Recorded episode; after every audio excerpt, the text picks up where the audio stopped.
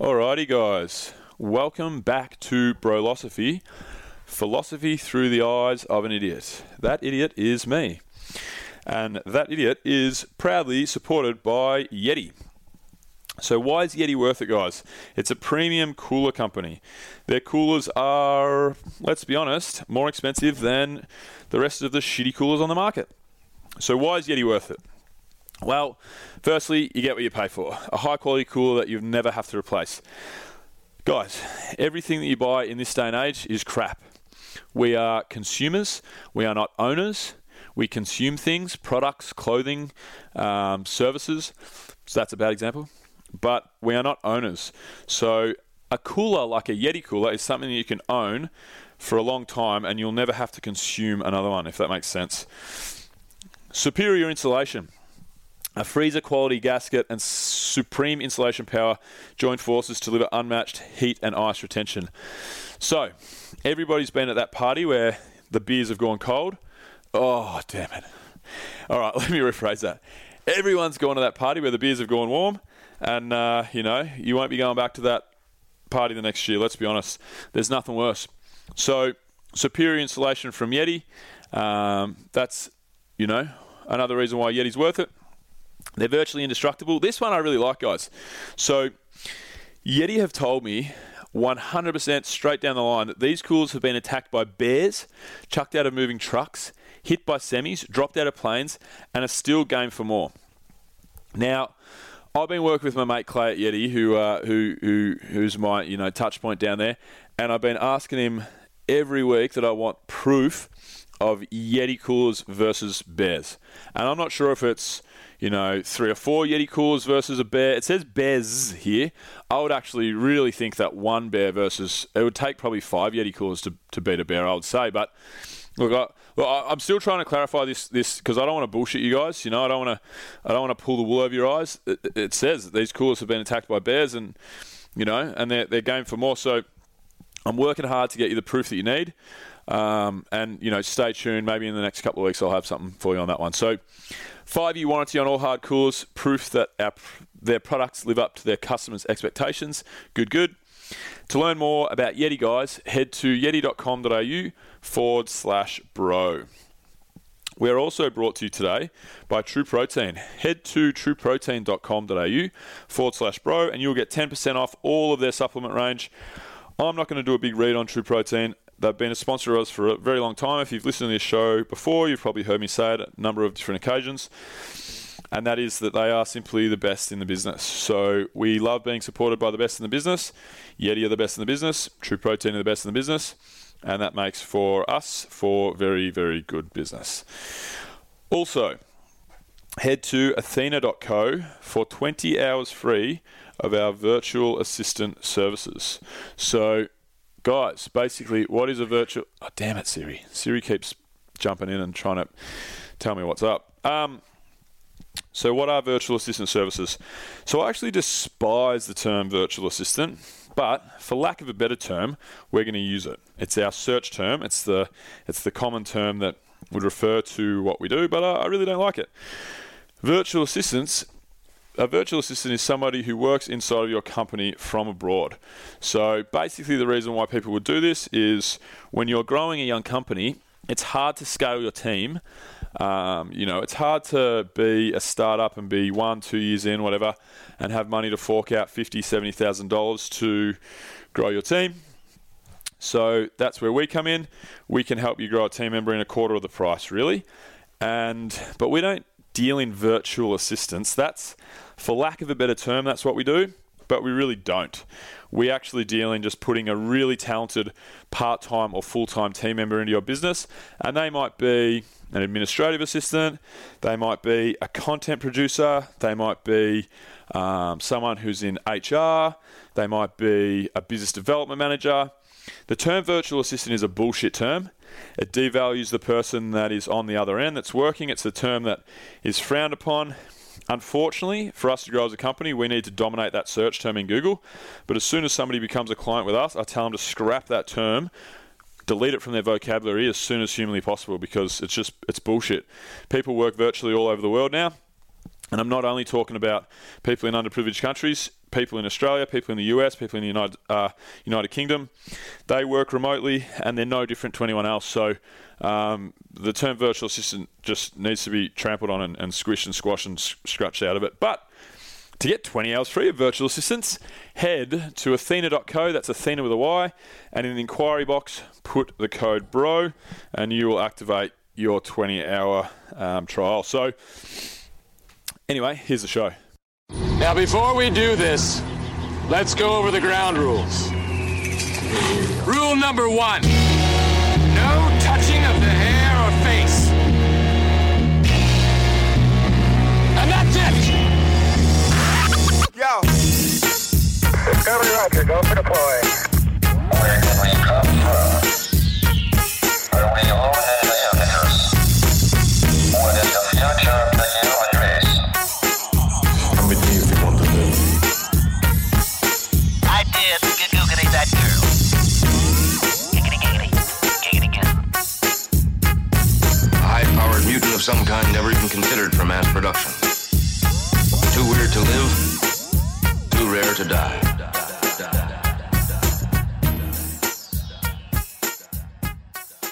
So, James Martin, welcome to Brolosophy. Thanks, Doc.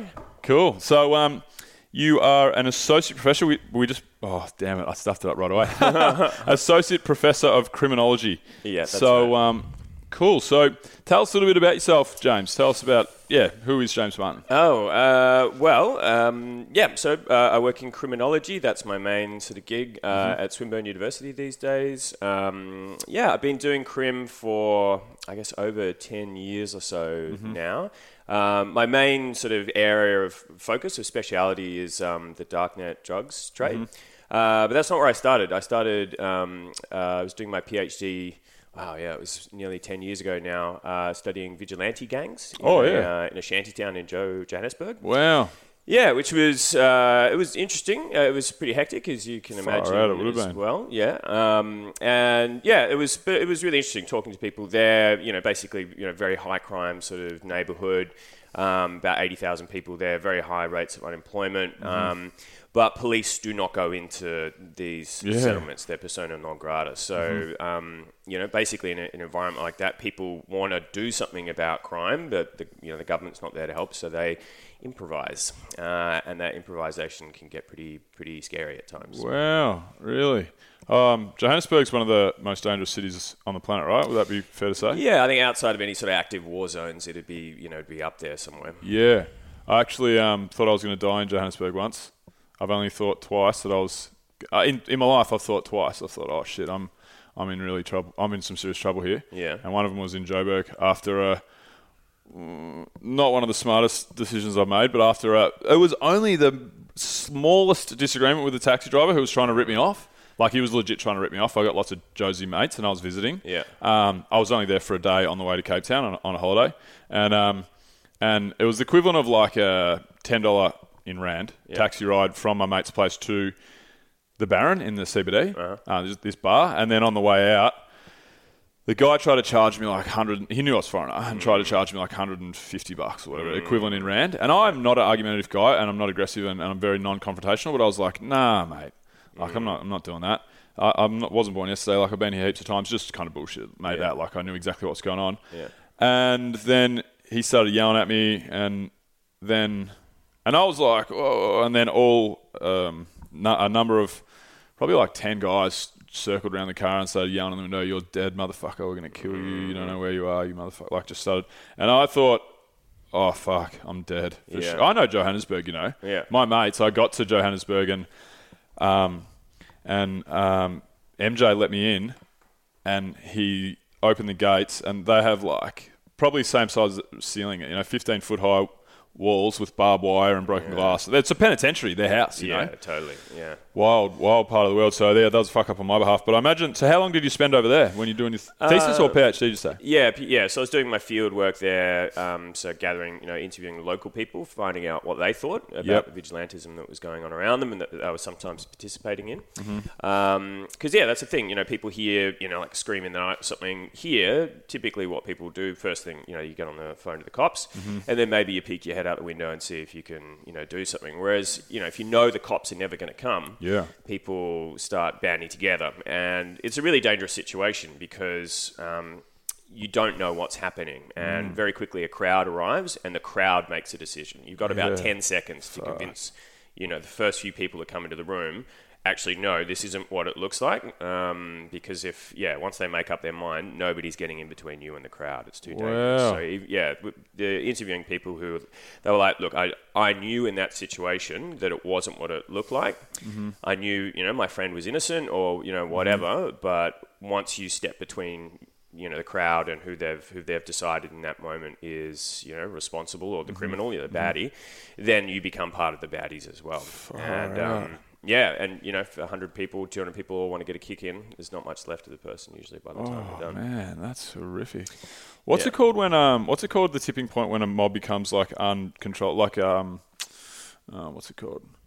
Oh, there's a tipping point somewhere, isn't there? Where obviously, if so many people become, you know, up in up in arms and aggressive and so forth, that it becomes it goes too far and it becomes one in all in. Oh, Yeah. it's- there's a term for it, I think. Yeah, um, I, I know what you're getting at. I, don't, I don't know what the term would be either. yeah. But yeah, that's basically what we're studying. You know, it's like when um, you know, like crickets and locusts are the same thing. but, Yeah. you know, once you get a certain amount, they start swarming and behaving in a different That's way. right. And humans do the same thing. It's, Yeah. it's Have you read Civilized to Death? Uh, no, I haven't. Oh, I just finished Civilized to Death. That's the uh, Chris Chris Christopher Ryan. Ryan, yeah. I read Yeah. I read Sex at Dawn. I Yeah, yeah. like So you would know, you know Chris Ryan. Sure, yeah. Yeah, yeah. So obviously that's one of the. Oh, that's where I heard that analogy first. Mm. Civilized to Death just came out. Uh, yeah, probably um, two months ago, and I just finished it on Audible about a week ago. Yeah. I think it's a great analogy. Yeah.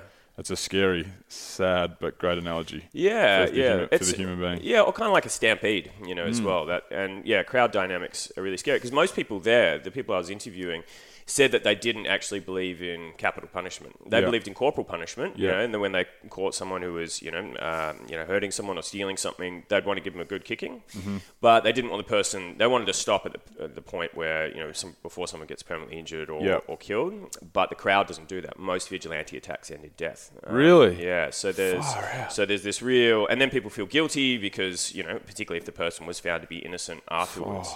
So there's a But lot who of finds them to be innocent? Just, but just the crowd, just the locals. They find out. Yeah. Just by anecdotal evidence that the Yeah. person was innocent. You it was a misunderstanding. Yeah. It was a yeah, it isn't what it looked like, or the person was actually you know that was the other person who was responsible. Yeah. You know, um, yeah. So none of this stuff goes reported. So the only people reporting this is like journalists and so forth, people that are in there studying or like film crews. Or because it, it seems like when you're in places like like I've seen Louis Theroux um, documentaries in you know in Joburg and stuff. It seems like um, who else you know Ross Kemp and gangs and all these you know documentaries that have been out. It always feels like those people are welcomed in. Yeah. To tell the story, and it's like they're out of bounds. Yeah, for, yeah. For, for is that kind of what it's like? Yeah. but, but cops can't go in there. Yeah, that was right. So the vigilantes. So originally, yeah, when I wanted to, I wanted to do my PhD on organised crime, um, and but of course, organised crime groups in Australia or you know anywhere around the world typically don't want a PhD Yeah, student yeah. hanging around with a notepad saying, you So, know, you- so you said I'll do disorganized crime. yeah. Well, well, this is the thing. I was kind of in a bit of a, I was in a bit of a funk because I was like, I don't want to do a media analysis. You know, I wanted to go out and get my hands dirty somewhere. Um, And yeah, then I read about these these gangs. Essentially, they go around, they, they you know, they kill people. They, you know, they use a lot of extreme violence. Um, some of them are very organized, like the ones Louis Theroux was interviewing. Um, you know, they've got hundred thousand members. You know, some of those some of those organizations. You know, chapters across the country. out. Um, yeah, so and they're very happy to talk about what they do. A because they're not scared of the police. Mm-hmm. Um, the police often turn a blind eye, or are sometimes you know complicit in Mm-hmm. whatever they do. Uh, but B, they don't think they're doing the wrong thing. They see what they're doing as a community service. You know, Yeah. they're taking out the trash when Yeah. no one else is doing it. So Interesting. yeah, they're very happy to talk. Wow, I, I actually um, I've been to the favelas in Rio and done the, the regular favela tour, and I actually went to a couple of favela parties, one with a tour and one on my one on my not on my own, but one we just rolled in, and um, yeah, I learned a little bit a- about how they kind of do things over there in Rio, and it's very much um, the drug dealers and, and correct me if I'm wrong, I'm, you're probably you probably know more of it than I do because you maybe it's just through your research or I'm not sure, but um, but the drug dealers and gang members basically were yeah they were like the community servants Yeah. like they paid for the schools paid for the roads paid for the for the um, but everyone that was in the favela had to be on their side when it came to police involvement and like drugs and, and uh, basically in drugs Yeah. so like if the police were ever coming in which it's very rare that they would they would have like all the locals would be on lookout, and they would let the cha- they would go up the hill. You know, Yeah. Th- th- they would signal to this person, to that person, to that person. Everyone would know, and there's walkie-talkies and people with guns in every corner. But it seemed like a well-oiled machine. Yeah. Like these favelas in Rio, I don't know about obviously Joburg and other places, but these favelas in Rio, they had schools and art galleries and you know soccer stadiums, and it was crazy. Yeah. Like it was pretty for slum. It was shanty towns, slums, but it was um, it was surprisingly well organized. Yeah. Is it like that in Joburg? Or is, It's a little bit different. I think the main difference would be the money. You know, there, Mm. there isn't a drug trade that's being for export that's Yeah. bringing back money into the Yeah. place. But at the same time, I mean, the first time I went to Zandspruit, which is a, the the settlement where I did my research. Um, yeah, it's a slum, but it, it was weird. I, I was sort of expecting you know rubbish on the ground and Yep. you know a dilapidated kind of place. Mm-hmm. But people would be living, you know, in houses that are made out of refuse, but they'd paint them and there'd be Yeah. a little garden out the front, and Yeah. Mm-hmm. there would be raw sewage, you know, down the, the main sort of, you know, dirt track.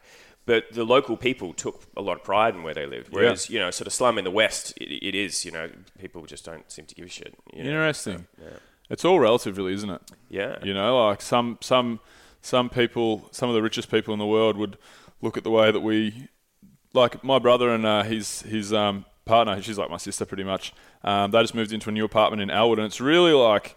It's kind of a funny color in the, on the walls, and it's like it's not the greatest apartment of all time. But you walk in there and it's beautiful because they've got indoor plants all around the place, and like the decor looks cool, and it's just you can tell that it's a home and they've taken care. Like someone that's probably you know, worth the hundred million dollars would probably go, oh, what are you tarting up a shit heap like that for? Yeah. You know, but it's all relative. It's your home and your your space, and you want it to be as nice as possible. So that just shows good. Um, that's just nice to hear. It's good. Yeah, yeah. Yeah, so anyway, I did, yeah, did that, and then it wasn't actually, I didn't actually realize it at the time, but I was getting increasingly stressed out just working in an environment like that because, yeah, while, while I felt no fear or anything from the vigilantes, but getting in and out of the settlement and just being in Joburg in general. Yeah. I mean, you know, people live there, but people leave there as well. And, um, uh, and even though I'd been in a lot of dodgy places and I'd spent some time in the army and you know I'd seen uh, I'd been in, used to being in environments where um, I was under a fair bit of pressure there over the course of yeah months. Um, by the end of it, I was just getting more and more. I don't know, it sort of felt like a bit of the Wild West, you know, sort of people were hard drinking, hard partying. Um, you know, I'm a bit of a hedonist anyway at times like that anyway. So it just I sort of got used to living on the edge and taking Yeah. more and more risks Yeah. which started to freak me out. And anyway, by the time by the time I left, I remember it wasn't until I walked through the security and was waiting at the gate to get the flight back home to Australia that I was like, shit.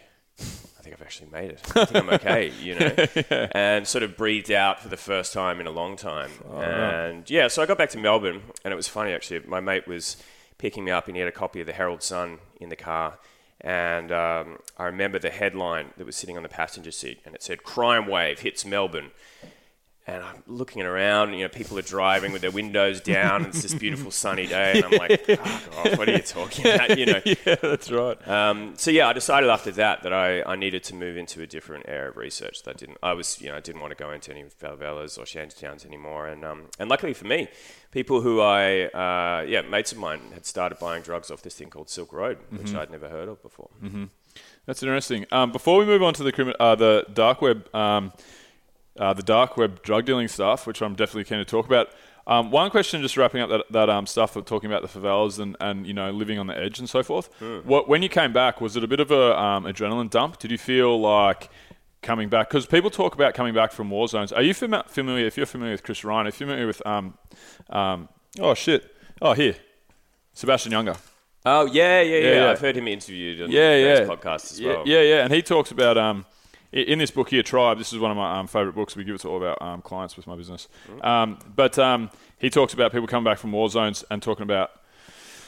Yeah, it was the happiest time of their life, and they felt alive, and they felt in the moment. You know, is that kind of was it a bit of a transition when you when you did come back, or Yeah, yes and no. I think one of the differences with Tribe is that I was doing a lot of this research by myself. Yeah. Um, I mean, I, I had some local research assistants, um, but it wasn't this kind of, you know, us all in Communal. it together kind Yep. of vibe. Um, so I think it was a little bit different from that.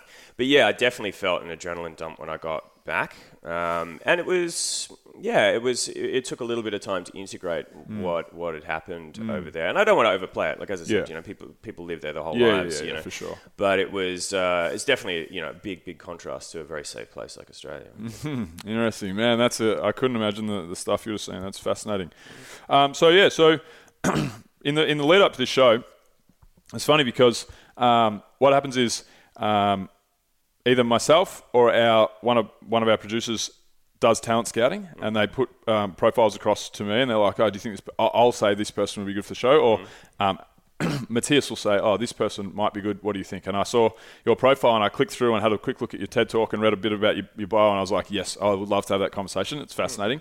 Um, and it was really funny because um, I did all the prep in the last couple of days, just like watching a couple of the videos and getting my head around what I wanted to talk about. But it was really uh, interesting because two days ago, uh, three or four days ago, uh, yeah, my, my best mate and I caught up at my other mate's kid's birthday party, and my, my mate's on steroids for the um, first time. He's like 34, 35, and he's like, looks like a fucking juice juice head.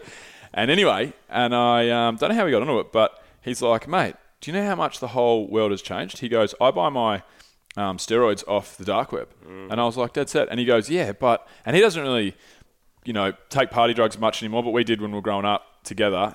And he, but he still does sometimes. So if he's got like a wedding or whatever, he'll like buy a bag of coke or, or Sure. whatever. And um, and he's like, he goes, bro, I buy my fucking bags of coke off the dark web.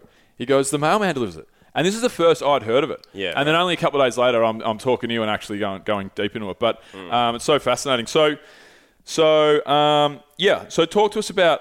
I've never even been on the dark web. I don't know how to do it. My mate from the conversation a few days ago was, was kind of, you know, breaking it down for me. But it's always been so, you know, foreign to me. So how do you actually get on the dark web? Uh, well, yeah, it's easy, uh, and it's not illegal to get on the dark web. You know, all you need to do is uh, you download this thing called a Tor browser, Mm-hmm. which is uh, I'm not a computer scientist, by the way. I'll just put that out there, but Yeah, yeah. you know, know, know the basics of how the technology works, what Yep. it can do. And it's basically um, it's like a different um, internet browser, um, you know, like a Chrome or a Safari or something. Yeah. But it it, um, it uses this special network of um, this special network, which is the Tor network, the dark web. And basically, what it does is it scrambles your IP address. So instead, you know, usually when you log on to the internet, unless you're using a VPN or something, uh, you know, who you are, where you're located, it all comes down to this unique identifying number um, that's attached to your computer. So, you know, if you, if you send a death threat or, you know, do something else illegal online, the cops will be able to trace it back to that number. Yeah. But once you're on the dark web, that number is effectively, you know, scrambled. And uh, the, the encryption that they use is incredibly simple. It's free. But it's also very powerful to do like a blunt force attack on it. You need like a supercomputer in 10,000 years to, to crack this code. If you're using it correctly, there are vulnerabilities and weaknesses in the system, but they're, Really? very, they're very difficult to exploit. Really, that's fascinating. Because always, um, I've used VPNs for different bits and pieces in the past, like downloading stuff or like some other, whatever it is, you know. Um, trying to get on like Netflix of Europe because it's better than Australia, you know. Sure, yeah. And um, they seem to break every now and again, but the the dark web, not always. You know, they're pretty good, but the dark web is basically impenetrable IP wise. You you won't be found. If you're using it right, yep. Oh, full on. Um, so where did the so yeah, I think maybe probably ten years ago I started hearing about the dark web and people buying drugs, and it was through Sil- the Silk Road or Yeah. Silk Road or whatever, whatever it was called, and and I never went on there, and I kind of thought that it must have just fizzled out. It must have been kind of like the Pirate Bay, even though you can still download stuff off the Pirate Bay, but like that was a pirate site, and then it, it got harder and harder and cracked down, and cracked down, and then now I don't know. You can kind of probably still download stuff from it, but um, I thought that would happen with the dark web and buying drugs, but it's the opposite. Is yeah, that right? it is the opposite. Yeah, it's bigger now than it's ever been. Really? Um, yeah, and it's uh, that's kind of the narrative, I guess, that law enforcement wants to put out there. And yeah, when they cracked down on Silk Road, they were like, right, this is proved that you know Mm-hmm. the dark web drug trade is, is over. No one's be, you know beyond the long the long arm of the, the law. Yeah. And instead, it was the opposite. What he, you know, what Ross Ulbricht, the guy who who got busted for being Dread Pirate Roberts, the guy who started the site. Okay. Um, yeah, what he did essentially was just prove actually that this is a viable business model. You know, he made eighty million dollars in Bitcoin in about two years, um, and oh god, if he had those bitcoins, that was Bitcoin value back then. You know, it would be worth. That's a trillion dollars. Yeah, it, it would be. Yeah, it would be in the. It actually or- probably would be something like It'd that. probably be in the billions. in yeah. the billions. Yeah. Yeah. Interesting. So, um, so where did you come into it? Yeah. So, how come you ended up looking at dark web? Yeah, so yeah, when I got back from Africa, and I was like, all right, I need a different area of research, and it's funny because a- academics usually you get siloed pretty quickly. You know, you figure out a specialty in a niche, and you sort of sit there, and um, yeah, it's an unusual situation where you're sort of like, okay, you know, I, I know I don't want to do this, I'm looking for something else, and even more unusual, there's something new comes on the scene, and I remember reading about it. There was a, you know, the, there's a famous piece um, in Gawker uh, that sort of unveiled it, and you know, to the rest of the wider world. And I remember going on Google Scholar, which is you know the, the, the, academics sort of sites about what peer-reviewed papers out there, and there was basically nothing there. There was one letter to the editor of a magazine written by someone who I work with quite a lot now. Actually, bo- both papers that were there, um, uh, yeah, were people who I've done research with now. But there was basically no criminological work done on it. There was no real conceptualization of it. There was no, all right, what does this mean for drug trafficking? What does this mean if it keeps growing? Um, so it was it was like you know kind of age of discovery, you know, finding new land with no flags on it yet. Yeah. Like, wow. Okay. Great. Um, so yeah. So I, I got to work, and um, yeah, I, I managed to write the first book um, in the world uh, about it, and a, and a bunch of other papers since then. And yeah, it's it's been sort of the golden goose ever since. So, for people that don't know, so what does the actual, like, if I'm, say me, say on the weekend, I want to go and buy drugs. Who am I buying them from? What's the process like? Talk to us about what it actually looks like Yeah. Sure. in the thick of it. So the, the sort of common way that it's described um, in the media is like the, you know an eBay of illicit drugs, and it's actually a really good analogy um, because uh, the darknet marketplaces or, or crypto markets um, they they don't sell anything themselves. They, they just host this this secure infrastructure the same way that eBay does. Yep. Um, and unlike eBay, the only sort of significant difference, I guess, eBay's got the, like the bidding system, whereas on on these Yep. sites, people just you know you create a seller page. So if you've Yep. got some crack you want to sell or some you know whatever, you go onto the site, you create a seller page. You, you sometimes pay like a registration fee, might be hundred bucks, something like that. Yep. And then you create your page. You take some photos of you know of what you want to sell. You write your little spiel. Here's our you know uh, guarantee to customers. You know blah blah blah. And then if you want to buy something, you know you create a buyer account, which you which are free and then you go, all right, I want to buy some crack for this weekend, or you know, some pot. It's most of it's actually pot. That's the biggest um, product Right, category. yeah, yeah. And then you go, right, I want to buy it from, uh, you know, you can search by uh, location. So Mm-hmm. you know, quite often, particularly in Australia, people won't want to buy from dealers who are located overseas because Mm-hmm. they don't. They either don't want to wait, um, you know, three weeks or something to arrive from Yep. Europe, or they don't want to Chance of the it risk of it getting- coming through customs, which are pretty, which are lower typically than people think. But still, you don't want to spend three weeks necessarily Yeah. wondering the whole time whether it's been intercepted or That's not. right. Um, yeah, so you might prefer you might just limit your search to local dealers. Um, but the the sort of genius of the way the sites work is just the same as eBay or Uber, it's all about customer feedback and ratings. Um, So the dealers will say, "Hey, um, look, whatever happens, you know, the top dealers will be like, please don't give us a bad rating. If you're not happy with the product or the service somehow, get in touch with us. You know, we'll we'll we'll sort you out because their rating is basically how they attract customers. Yeah. So that system um, incentivizes behavior in a, in a really different kind of way. It's a bit like, um, uh, I don't know if you remember in Melbourne before we had Uber. Um, Oh, I know the analogy you're about to make 100%. yeah, I mean, taxis were just a nightmare, right? And the way people would treat taxi drivers also. Vice versa, you know, customers would, would treat taxi drivers Yeah. like shit, and taxi drivers wouldn't pick customers up. Yeah, you, know, you weren't on the city- hook. If you're in the city at three o'clock in the morning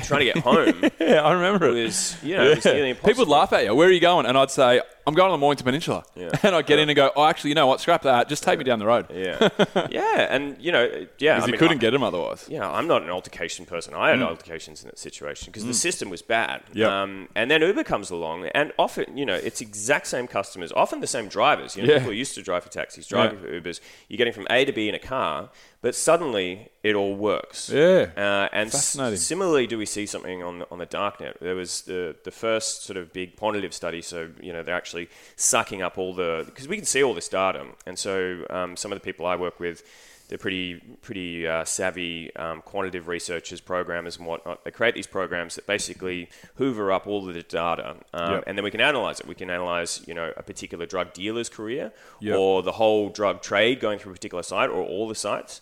Um, and what they, the first study that was done on this, they found that on Silk Road, I think it was over the course of like 30,000 transactions over the course of a year, something like that. It was um, 97.8% of the transactions had either a four or a five star rating in terms of customer That's satisfaction. doing great business. Yeah, I mean that's that's a low cut customer sasatisfaction. I think any Yeah. any enterprise NPS, great happy. NPS scores. Yeah. Um, man, that's so funny. That's so funny. So, w- just to get my head around it a little bit, as, uh, just on the logistics of it, kind of. So, are they all? So, is the Silk Road shut down? Yeah, yeah. Okay. So, so are there a number of um, um, eBay-like sites, or are they like sites where it's like Joe's Weed come to Joe's Weed and they sell all their own? Yeah, there's a little bit Drugs of both. and- yeah, um, Are people building standalone companies on the dark web? I mean, I guess. Yeah, yeah. So the, yeah, the, you- you're right. So there's there's sort of main sort of crypto markets, the eBay style ones like Silk Road, um, and when Silk Road was in operation, it pretty much had a monopoly on the trade. There were other little ones out there. Yep. People were trying to copy it, but why would you go anywhere else when you know that was the Most reputable. most Yeah. reputable, um, and uh, The Amazon of the dark web. Exactly. Right? wise, yeah. Um, so that was the, the sort of the one-stop shop, and it worked really worked really well for its for its intended purpose. Um, but yeah, once that shut down, the the market uh, decentralized and fragmented. Um, so people realized that all right, actually, cops can bust us. Um, but the, here's the weird thing, though: most of the sites that have been taken offline uh, have not been taken offline because of police. Um, They do these things called an exit scam. So the way these sites work. It's all about how to generate trust in an anonymous online environment. So Yep. the way these sites work is they'll go, all right, um, so um, Doc wants to sell some some crack. I want to buy some crack. Um, so you know, I order it off you. It's untraceable, unrefundable bitcoins. So I don't actually send it straight to you. It goes to the administrator of the site, and he holds it until my crack arrives. And then Yep. I go, right. It's like I an escrow account. it is an escrow account. Yes. Exactly. So what Gotcha. happens over a period of time, the bigger and bigger the site gets, the more and more money is being held in these escrow accounts. Yep. Um, and at some point, the administrator of the site goes, look, I've been doing this for six months. We haven't got busted. There's 60 million in you know this escrow account now. I can just walk away, you know, go to the Bahamas or whatever. So at some point, you know, this is the most common way these sites go offline. Someone just shuts their laptop and, and nicks off. What? Oh my god, that's so ridiculous. So, oh, that's fast. So, with these sites, one of the things I was going to ask is, are the sites illegal? Uh, it's yeah. Well, yeah. Would they go to jail for Yes. being at the middle?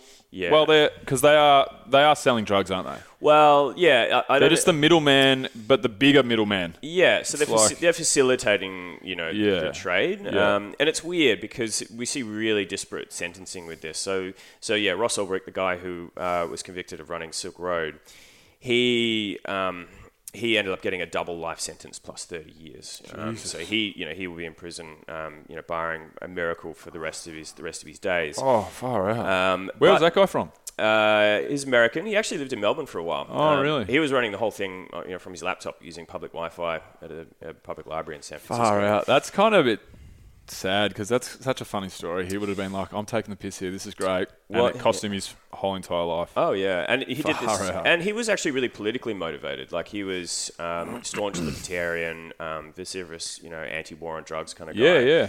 And he created, uh, you know, uh, he created the Uber. You know, there was actually a better, it's a better way of getting drugs from A to B. If people are going to buy illicit drugs, Safer. safer, you're eliminating Far the street And he went to trade. jail forever for it. Yeah, and he, um, yeah, and the, you know the weird thing is that's more money than yeah more time than we give to pedophiles or Hmm. you know to terrorists or whatever. So Wild. But the reason was in the end he he was overtly political about it. He was like, nope, this is about screwing the FBI, uh, screwing Yeah. the DEA. Um, they're the real criminals here. And he did this 10 page interview with Forbes magazine um, about three months before he was captured. And he was like, look, the war on drugs is over. We've won it. The guys with the bongs won. Yeah. um, and yeah, it seems a bit like Hubert's now because he, he was busted shortly after. But he really pissed off these. oh man, the, Yeah. the worst people in the world you want to piss off. Yeah, they don't they don't take the joke, and he made them look like fools. And so you know, when it came time to throw the book, they threw every book Oh that man, could. that's a really sad story, actually. Yeah, to be honest, well, it depends tragic. where you sit on the war on drugs and the war on war on consciousness. To borrow another term from another bloke who I read his books, but um, yeah, I think it's just um, that's quite sad in a way. I don't know him. He might have been a terrible guy. I don't know. He might have been at it for, for terrible reasons, but Hmm. it's also yeah. I mean, drugs kill people, but Far out. I- I think drugs should be legal. To be honest, I think that they should be. People should be able to make their own decision on what they do with their life and their consciousness and so forth. And we have laws for a reason. I, I think. And Yeah. you know, you can get drunk if as long as you can get drunk. Drugs should be legal. Yeah. Because drinking's a drinking's a drug, and it's a fucking bad one. Oh, it's it's You it's know? the worst. It's Yeah. the worst per capita even. Yeah. Um, so even if you even if you control for the number of users, it still does you know, way more harm than, than pot or than MDMA or Really? psychedelics. Oh yeah, Full on. Yeah, this is um, no. I agree with you. You know, broadly about sort of legalization. Um, it's yeah. I mean, these, and it's not to say, look, if someone gets high and then you know goes out and commits a crime, well, yeah, charge them, you know, for committing whatever crime Yeah, they did. that's right. But most illicit drug users, ninety percent plus, uh, are non-problematic. It's the same, Yeah. it's same proportion roughly for problematic drinkers. You know, Yeah. it's one in every ten will have a problem. Yep. Uh, but we don't ban drinking because that one in ten. We, you know, we have restrictions around who can buy it, when you can buy it, uh, and et cetera, et cetera. But Mm. you know, but in a lot of countries, you, you know, you go to Italy or you know France or whatever, you can get booze any time of day, you know, Yeah. anywhere.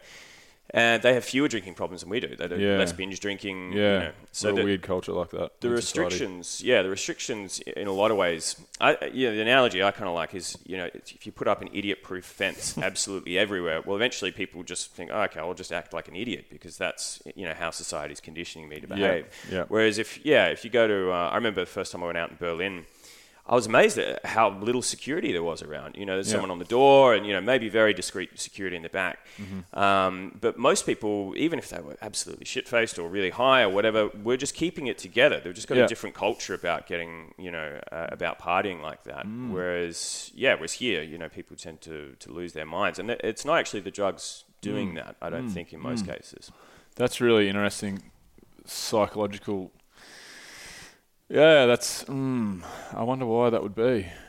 Well, I think it's a lot of it comes down to just social norms. So Yeah. people, um, and they've done studies with this around, you know, placebo effect of being drunk. People act drunk, and people act. Yeah. You, you actually act drunk. We gave a um, we gave a cigarette with a twirled end Mm-hmm. when we were 15 to our girlfriends. Uh-huh. And we told them it was a joint because we used to get our joints and we'd put them in uh, um, cig- actually cigarettes with butts. We all we do is we'd push them in, and we'd twirl the end. We know it was a joint in our cigarette packet. Mm. Yeah. We gave it to the girls, and they were talking about fucking seeing dragons and you know everything was on, everyone was green, and and we we're like, oh fuck, girls, we gave you a cigarette. Um, but yeah. So I don't know what was going on there, but, But yeah, it's it's the same with booze. Like in, uh, I was in Italy. Um, uh, I was in Rome. I couldn't believe it. We were sitting at the top where the Garibaldi Monument is, one of the big hills there, and I was there with a, an Italian bloke who was, who was showing me around the place, and we were looking around, and there's maybe. I don't know. It was between maybe ten uh, and one o'clock in the morning on a Friday or Saturday night. Can't remember which Yep. one. And there would have been about three, four hundred teenagers sitting around, all drinking. Mm-hmm. There were two little kiosks selling booze. Didn't see one fight. Didn't see one person throwing up. Not one Mm. broken glass. Because in Italian culture, it's just not cool to sit around and smash Yeah, drinks. It would yeah. be like it would be like going, "Hey, let's go smash some espressos." You Mm. know, let's line up ten espressos and shoot. Like people would just go like, "What are you? You're an idiot? Yeah, like, what, are you, what are you talking about? Yeah, Why yeah. would you do that?" Um, so the culture just has different, you know, attitudes to. Mm. You know, they'll drink. You know, they drink. A, they drink a lot. You know, over the course of a week or whatever. But they, don't, they don't get out of control. Yeah, Australia are bad like that, aren't we? I went to um, where, where was it? Brisbane. It's the um, it's the main street in Brisbane. I forget what it's called. Um, I was just there for a um, sporting event three years ago, and uh, we went out. My mates won the national championships at um, weightlifting, and um, we went out and had beers or whatever. And walking the street, this oh, I forget what it's called, but it's like the main drag in Brisbane City, and um, it's like 500 meters, and there's like bars, or it's maybe like a kilometer, I don't even know, but it's like bars on each side, and all on the street. There's stuff going on, but I walked through there and I was like, where am I?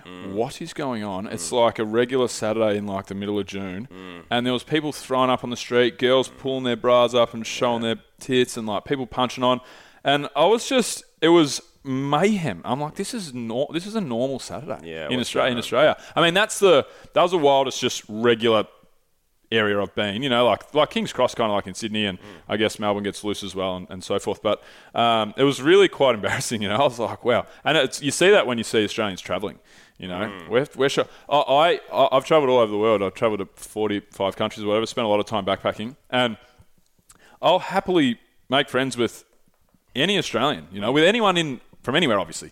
But I also deliberately try and hang with other cultures. For I want the cultural. I want to you know hear different stories and so forth. But also because I know that the only people that will ever piss me off in the world is Australians when I'm traveling. I'm just like, fuck, you're doing us all, you're doing us all in here. Yeah, it's odd. it's odd hearing an Aussie accent when you haven't heard one for a while. Like, oh, Yeah. no, what are we doing? what are we up to? yeah. So yeah, that's uh, that's interesting. Um, so getting back to um, Silk Road. So who who are the drug dealers? Like, are we talking? Are we talking shaved head, tattoos? You know, mm. t- t- sitting at home smoking bongs. You know, getting pissed, like what, getting for whatever, all that. Or are we talking about like young, tech savvy entrepreneurs, effectively? Yeah. Like, or is it somewhere in between, or a bit of both? Yeah, it's a really good question, and the, Or we don't really know, I guess, to a degree as well. We don't we don't know heaps um, Yeah. Mm. because very few of them get caught. Um, uh, because yeah, they're, they're protected by encryption. You've got geographical separation between you know point of sale and and the customer. So you know trying to police this stuff is extraordinarily difficult. Mm-hmm. Um, but uh, we actually so one of the research teams that, that I um, uh, that I run, we just wrapped up a series of interviews with active darknet drug dealers. Mm-hmm. Um, so we posted a series of ads. We were like, look, we. Uh, we're, we're critical of the war on drugs. You know, we, we think that there's maybe harm reduction potential in the dark web drugs trade, um, and we want to hear. We think there's a different story to the one that's kind of been put out in the tabloid press, Yeah. particularly about you know predatory dealers who want to hook your kids and blah, Yeah. you know that sort of narrative. But, Richard uh, Nixon narrative. Yeah, exactly. Yeah, and we were like, um, uh, but but we need pe- people to talk to us. If Yeah. that narrative's there, and you've you've you know you want to talk to us about your experience, please get in touch. And we ended up, um, yeah, we did 13 interviews. Um, with dark web drug dealers around the world about who they were, you know, what, what they, uh, I mean, nothing identifiable, obviously, but, you know, what, what they sort of got involved in it for. And about half of them had sell, sold drugs in some capacity, you know, usually at pretty small levels offline. Yep. The other half were like, nope, no way was I ever going to sell drugs. I was scared about possibility for violence, any Yeah. kind of confrontation, you know, worried about risk of police or whatever. Most of the people we spoke to you know, came across as quite well educated, um, had pretty, you know, pretty minimal financial goals. Like these, are not people who wanted to be Scarface. You know, they're aware that the bigger that you become, the bigger target you are for law enforcement. Yep. They're like, look, Sort of side hustlers. yeah, people will be like, look, um, you know, we, I started off, you know, um, using Silk Road or something similar, you know, to get drugs for me and my mates. Then we realized actually this is a pretty good way of doing it. We had a bit, a little bit left over, so we'd sell that, and that would cover the weekend, you know, partying. And then we realized, oh, we can maybe make a little bit more money doing that. Yep. But yeah, usually people will be like, you know, I just wanted to, you know, put get enough for a deposit on a house, or Yeah, I, yeah. Wanted, I wanted to pay off my student debt. We had a number of people talking about that. And we're like, right, okay, that's you know, it's interesting motivation. So it was pretty, it was pretty like you know, mainstream sort of you know financial goals. It wasn't, yeah, Yeah. like driving Maseratis around. That Yeah, sort of yeah, thing. buying buying lines and um, putting them in your backyard and that kind of Yeah, yeah. I mean, I think that that that's there as well, but I don't Yeah. think it's kind of representative of the Yeah. of the people that get involved. No, no, that's fair. Um, so, what about so when you talk about these, um, you know, very forward-thinking business practices, the fact that you're taking the drugs out of the streets and into the home, you know, through the your, your, your postman and so forth. And I, I already feel like there's going to be a lot more pros than cons. But can you talk to us about, yeah, just what you think are the pros, and if there are any cons in comparison to the old way of doing things Yeah. with the new drug trade on the online stuff? Yeah, sure. Yeah, I mean the pros. Yeah, so one of the big pros is, um, uh, yeah, uh, questions around violence. So illicit drug markets tend to have quite low levels of violence. You know, violence is usually a sign that something's gone wrong. You know, somebody's defaulted on a debt, or Yeah. you know, I mean that's probably one of the biggest ones. This is offline. Did you say online? This is Sorry. offline. Offline. yeah. Yeah. yeah. Uh, but generally, levels of violence, you know, are, are pretty are pretty low. But there's Yeah. always the threat of violence, right? Yeah. The threat of violence, whether it's you know from the bikie gangs or whatever organized crime groups, you know, because if somebody defaults on a deal, they got to know there's going to be some sort of you know payback, and it usually doesn't involve the police because these people they got a code sure. of, of not getting in touch with police usually. Yeah. Um, so there's this threat of violence, and if you're a drug dealer, you know that um, you know most people think, oh, they'll be worried about the cops. Well, yeah, they might be worried about the cops, but the real danger is, you know, you Chopper Read sort of type, who's a standover man who's going to, you know, if they figure out that you've got a stash, you know, they're going to come in and chop off your toes until you, you Yeah, hand it over, and you know Yeah. maybe you don't walk out of there alive. Um, so that there's dangers there, and then maybe you go, okay, well, you know, if, I'm up against that sort of threat, maybe I need to buy a gun, you know, or maybe I need to affiliate with a bikie gang who can offer me protection, or, or whatever. so violence is a is a valuable commodity, you know, in the illicit drugs trade, and most it's about three quarters of the organised crime in this country is funded by the illicit drugs trade. Really? Um, yeah, it's huge. Wow. It's it's the lifeblood of organised crime in Australia, and it is across much of the world as well. Far out. And it's not because the drugs. It's not because of what the drugs do. It's just how much they're worth. You know, you've got demand, you've got supply. You know, you've got around you know six hundred billion dollar you know global Mm-hmm. you know drug trade, something thereabouts. Um, people people are going to supply that, and uh, yeah. So anyway, so you you've got a lot of risks, you know, just in the trying to get you know a valuable product like that that runs outside of state control and regulation. But you sit, you do it online, and then yeah, you've got dealers who are like, all right, well, I'm not worried about Chopper Read because no one knows who I am anymore. You know, Yeah. uh, my supplier, you know, knows who I am. But they want to keep supplying to me, presumably, or a lot Mm-hmm. of these suppliers are actually buying drugs on the darknet themselves and then selling them on the darknet. So Yeah, they're not yeah. connected to any, you know, uh, physical illicit drug market. So it's kind of better for the better for the sellers um, uh, in that sense, but it's also better for the consumers because unless you know your drug dealer really well, um, having some sort of customer feedback that gives you at least a semi-independent indicator of quality or perceived quality of Yeah. the drugs, and when you've got dealers who they make their careers on having this reputation and this profile, you can go there and you can read, you know, 500 reviews, and you go, all right, well, probably there's a good chance that this is actually MDMA, or Yeah, this is, you know, this is the strain of weed that I'm trying to buy. Um, so, um, you know, you have a better idea about what, what's in the drug, what adulterants may or may not be in it, a better idea about dosage. So, you know, that all can help control the harms that are associated with the illicit drug use. Because obviously, if you know what you're taking, then you can decide, you know, do I want to have half or do I want to have two or, you know, whatever, whatever it might be. So there's benefits there as well. Um, the sort of cons that exist. Um, yeah, I mean, there's pros and cons. Usually, um, yes, there's some really re- interesting research um, uh, done by a lady called Monica Barratt, who I work with, um, uh, and some of her colleagues, and they did a bunch of interviews interviews with drug users about what happened to their drug use when they first started accessing, accessing these sites. And the name of the paper is. Um, uh, what if you live on top of a bakery and you like cakes? Um, you know, and people would describe just going, "Wow!" You know, I, I just suddenly started buying all this Yeah. stuff, and their drug use would increase. But then, pretty quickly, they'd be like, "Oh no, I can get this any anytime." Yeah. You know, this sort of famine mentality of like, "Oh right," you know, it's a bit like when they call last drinks at the bar. People Yeah. like, "Oh shit! All right, we better all start drinking heaps." Yeah, yeah. But if the bar doesn't shut, people go, "Okay, well." We'll just you just have what you want. Yeah, so they right. found that there was sort of this initial spike, but then it would tail off pretty quickly, and people would just you know revert back to whatever they were doing usually. Mm-hmm. Um, so yeah, usually people. I mean, it's the funny thing about drug use as well. Like people tend to think that a lot of the harm comes from just the availability of these drugs, and we Hmm. need to restrict the availability. The fact is, we're doing a really shit job of restricting availability. Oh, I've never in my life. I don't take drugs anymore, but I never went a night where I was like, "Oh, damn it, we couldn't get any drugs." Yeah, if you like want maybe one in fifty. Yeah. Really? Yeah, exactly. You know, maybe you can't get exactly what you want, or you can't Hmm. get the quality you want, or whatever. But um, the availability, you know, it exists if Yeah. if you want it. Um, so um, yeah, so these these drugs aren't making things more available than they would otherwise Hmm. be. Except the exception being like really niche kind of drugs, so your Yeah. ayahuascas and your DMTs, but they're not drugs of addiction anyway. I got some. Uh, where's this buddy? What is it? I got some ibogaine over there. oh really? this is ibogaine here. This little vial. Wow. Okay. is ibogaine. I got it. Um, and it, that may love be your truth. Uh-huh. Adam Isaac Miller. He wrote that in this little thing. He's a dude that came on the show, and he's um, medicinal marijuana and uh, like advocate.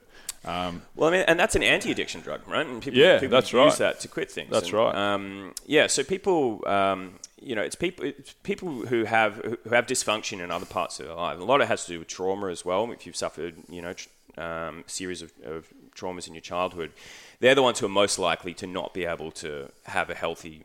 Uh, relationship with, with their drugs, whether it's Yep. booze or Yep. whether it's something illegal as well. Most people, yeah, they, you know, maybe you, you go out and you start taking, you know, pills for a while, and then you realize, hang on, this is impacting my work, or. I'm, you know, I'm coming down all the time, or. I'm starting to fail at uni. And most people at that point go, all right, I'm gonna, I'm gonna wind it in. Yeah. Um, so, yeah, so I think, and, and this sort of ties into what you were talking about before with legalization. It's it, these drug laws are not keeping us safe. They make the Mm. drug, they make the drug more, you know, more more dangerous. You know, it's, it's essentially um, what they're doing is they're saying, all right, we need to make this as dangerous as possible to convince people to stop taking it. So, you know, that's why we kind of pill testing, for example, because they're like, oh, it would send the wrong message. Hmm. It's a bit like saying, okay, well, we better take seatbelts out of cars because, Yeah. you know, if you've got seatbelts, People going think that cars are too dangerous to drive. Yeah, you, Yeah. you're going to encourage people to speed. You know, Yeah. there should Oh, be a, there should be the threat of imminent injury. And we're like, well, no, we don't do that with you know any other sort of you know um, thing. But with drugs, there's this kind of still moralistic sort of attitude towards them that people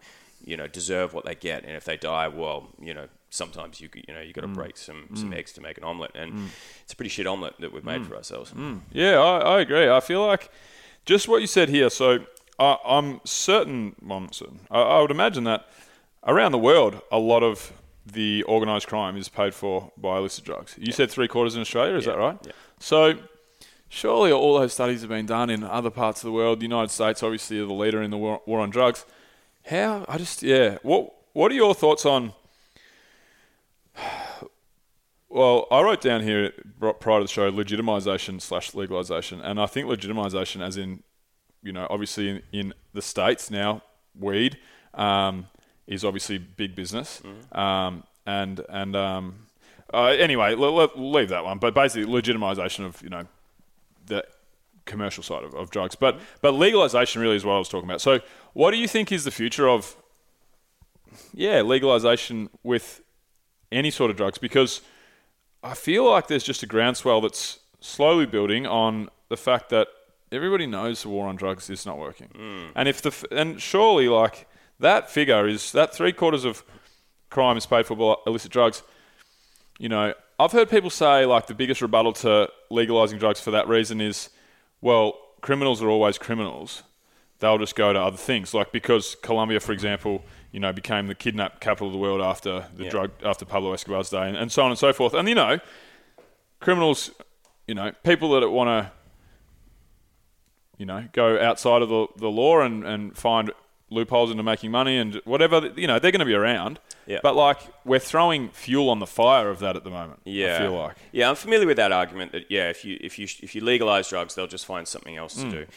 I think it's a really specious argument. I don't think it stacks up at all because in the end, you know, uh, people who people who commit crime for profit, they're not so ideologically com- committed to the idea of crime Hmm. that they're going to do a job that's harder for them than a mm. legal job if there's one available that offers more money. Yeah, yeah, yeah. It's just a simple question of economics. You know, Yep. somebody is going to supply this, you know, this multi multi billion dollar drug market. Yep. If you legalize that, you take away opportunities for profit, and eventually it would come to a point where you're like, okay, well, hang on, I may as well just get a job or you know whatever because it's. Yeah. you know, the opportunities are there and also with the online drugs trade i mean it's getting bigger every year we know that um, you know we, we actually know the, the, the scale of it way more than we actually do than the offline drugs trade because Mm-hmm. we can see all you know a lot of the transactions that are taking place and I've had people say to me, "Well, hang on. So you've just got you know bikie gangs who are moving into that?" And I'm like, "Well, yeah, but now they're specialising in customer service, and, Yeah. you know, and product quality instead of right. you're That's so going around funny, kneecapping people." Yeah. So maybe, but Yeah. is that such a bad thing anyway? Yeah, that's right. Or the bikies go to business. Hmm. They go to the Silk Road or whatever the equivalent is, and they if they continue their ways or they don't give a fuck and the and the service is poor and whatever, then they can't compete, right? That's right. Yeah. So, and that's kind of, I think it's in some ways what we're seeing now with the rise of the darknet drugs trade. It's, it is slowly transforming how drugs are retailed around the world, and it's a little bit like I think we're kind of in a position like um, Myers and David Jones, you know, Mm-hmm. the big department stores were back in the '90s when legitimate online retailing started happening. People Yep. were like, nah, it's never going to take off. People are always going to want to come into a store to try. You know, no one's going to Yep. just buy this stuff online. Yep. Uh, but of course, the online retailers ended up taking over the market because they can sell directly to a customer. You bypass, you got a simpler supply mm. chain. You know, you can supply better quality products at a cheaper price, and that's exactly what these people are doing online. Yeah. So why why do you need you know these these big sort of you know organized crime equivalents of Myers and David Jones anymore mm. when you know there's a technological alternative available? Mm. So if we're talking, so if we're talking online and offline drug trade, so say in the say 1990, just to use it, you would say 100% would have been offline, right? Yeah. Um, and then what about say 2005, which would probably be where Silk Road and so forth, maybe I don't know, It was started. tw- 2011 was Silk 2011, Road. So, okay. Yeah, Silk Road. It, it hasn't even been around 10 years. Not, Right. Okay. Yeah. So well, okay. Well, let's just fast forward to now. So, what percentage? I know you don't know the data on, or as much data on the offline drug trade. Yeah. But what percentage would you say, with what you know, would be sold offline and would be sold online these days? Um, It's in Australia. if yeah, if we, if we pick something like Australia, it would be a few percent probably. Yeah, Online? It, it would be online. Yeah. Gotcha. Um, so I think the latest data that we saw from the Global Drug Survey. Um, so this is the world's biggest online drug survey, Yep. um, and I'd encourage any of your listeners to, to, to participate because it's yeah they, they use this data for really good purposes. Um, of course, it's, it's all anonymous as well. I think they said in Australia now in the last 12 months, um, it's about 17 or 18 percent of people who use illicit drugs have, have bought at least some of those drugs off the darknet. Yep. So, um, but that's not including, you know, your. It's not a representative sample, so you're already sampling online people. So it's not including your, you know, your homeless drug user. yeah, Well, that's right. You know, And it's they've bought online, not they buy all their drugs online. Exactly. Yeah. Yeah. So you know, um, you know, ballpark, you know, kind of estimated, you know, educated guess would be around, I'd say around five percent, something like Yeah. that. But that that number is getting bigger and bigger every year. Yeah. Um, and what do you think it will look like in 10, 10 more years' time? Well, yeah, it's a really interesting question. I mean, hopefully by then we've actually got a bit more movement in the legalization space. You know, Mm-hmm. we've had Canada go to full federal legalization for weed now, Mm-hmm. um, and as you said before, lots of parts of the states. I think roughly Yep. half the states either have medicinal or recreational cannabis. Yep. Typically, we follow whatever the US does, you Yep. know, in time. Um, and if you do that, you know, even if you just legalize cannabis, you would actually, I mean, yeah, the biggest, uh, most popularly Mm. traded um, category in in the dark web drugs trade is cannabis. And actually, Yeah, most sure. most drug arrests in this country are still for cannabis and still for possession.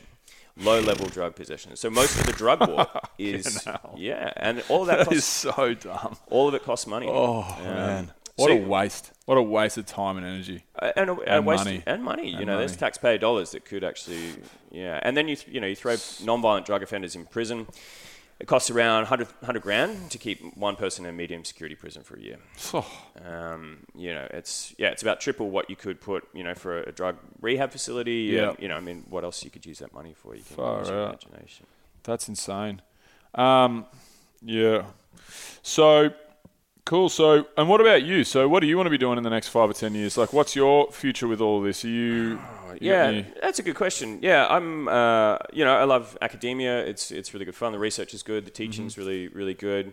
Um, but I, I do enjoy, you know, getting now that the data is so clear. You know, I think any you'd be hard pressed to find a criminologist, um, certainly in this country, that thinks the war on drugs is a is a success. Mm-hmm. Um, usually, I think we'll look back on it as one of the biggest, you know, public policy failures of you know the last hundred years. Yeah.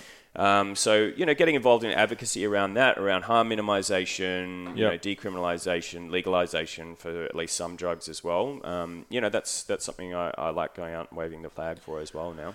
And how much of the um, how much of uh, the future of medicinal um, illicit substances? So obviously, um, like psilocybin is a Schedule One drug, yeah. and it's medicinally fast tracked because it's of its efficiency in in providing care to people that for a number of different things. Oh, And absolutely. MDMA, like it's how can you have a Schedule One drug Yeah. and then fast tracked because of its medicinal use. you Yeah, know? it's but- so f- stupid. But Yeah. but but um, that must be a big part in you know legalization or at least decriminalization. Well, yeah. So how much do you you know does it fire you up about that side of things? MDMA, um, psilocybin, Heaps. so yeah, on and so forth. Yeah, yeah, it makes me really makes me really angry um, because these are things that yeah, I mean MDMA very successful in the treatment of PTSD. Yep. Um, yeah, psilocybin for dep- depression, uh, you know, near-death anxiety, Mm-hmm. Yep. um, which always trip me out. You know, some people take psilocybin and think they're going to die, but what what happens when you give it to people who know they're going to die? You know, they develop this sense of oneness, and they, they start not worrying so much about their own death. you know, Mm. Yeah. because they've, they've kind of had a look, you know, around the curtain, and uh, Mm. it's not so bad. All of these things have huge, you know, uh, legitimate medical application, uh, and you know, for treatment of pain or treatment of a whole bunch of things. Um, I think it's really, I think we're trying. We just have to unlearn a lot of the the, the crap that has been associated with drug war, drug war mm. propaganda. Mm. You know that Yep. if you if you have a toke on a joint, before you know it, it's a gateway drug, and you'll be mm. sitting in a gutter somewhere, you know, shooting up. It's just Yeah. not how it works. Yeah. Yeah, I think the world is um, changing, and I think obviously technological advancements is probably the, the number one thing, but even just everything we talked about today, it's I think it's going to be a totally different landscape, knowing absolutely bugger all about it. But I think um, I've followed closely the um, psilocybin trials and, and so forth, and seen a couple of speeches and read a lot of books and blah blah. blah listened to a lot of podcasts, but um, but yeah, it seems like the, the world is truly on its way to slowly changing. Yeah. Which um, yeah, I wonder what 2030 and 2040 will look like. I think very different by then. And it's weird because it seems like there's often no change happening, but then change happens quick. Yeah. You know, the dominoes start falling pretty pretty fast. Yeah, it's Um, awesome.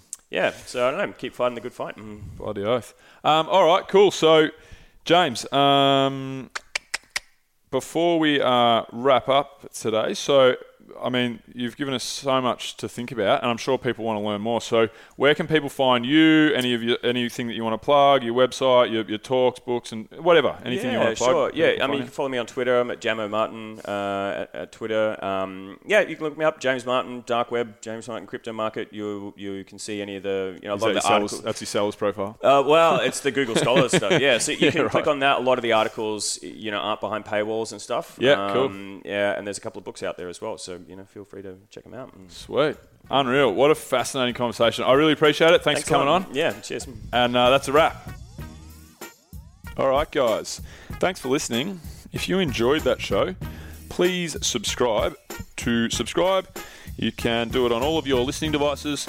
You can subscribe at Bill Kerr TV at YouTube. And that's it. Also, don't forget to support our sponsors, yeti.com.au forward slash bro. Check out trueprotein.com.au and use the code BRO there for 10% off. And for 20 hours free of virtual assistant services, head to athyna.co, that's A T H Y N A.co, and use the code BRO when you inquire. Alrighty, see you next week.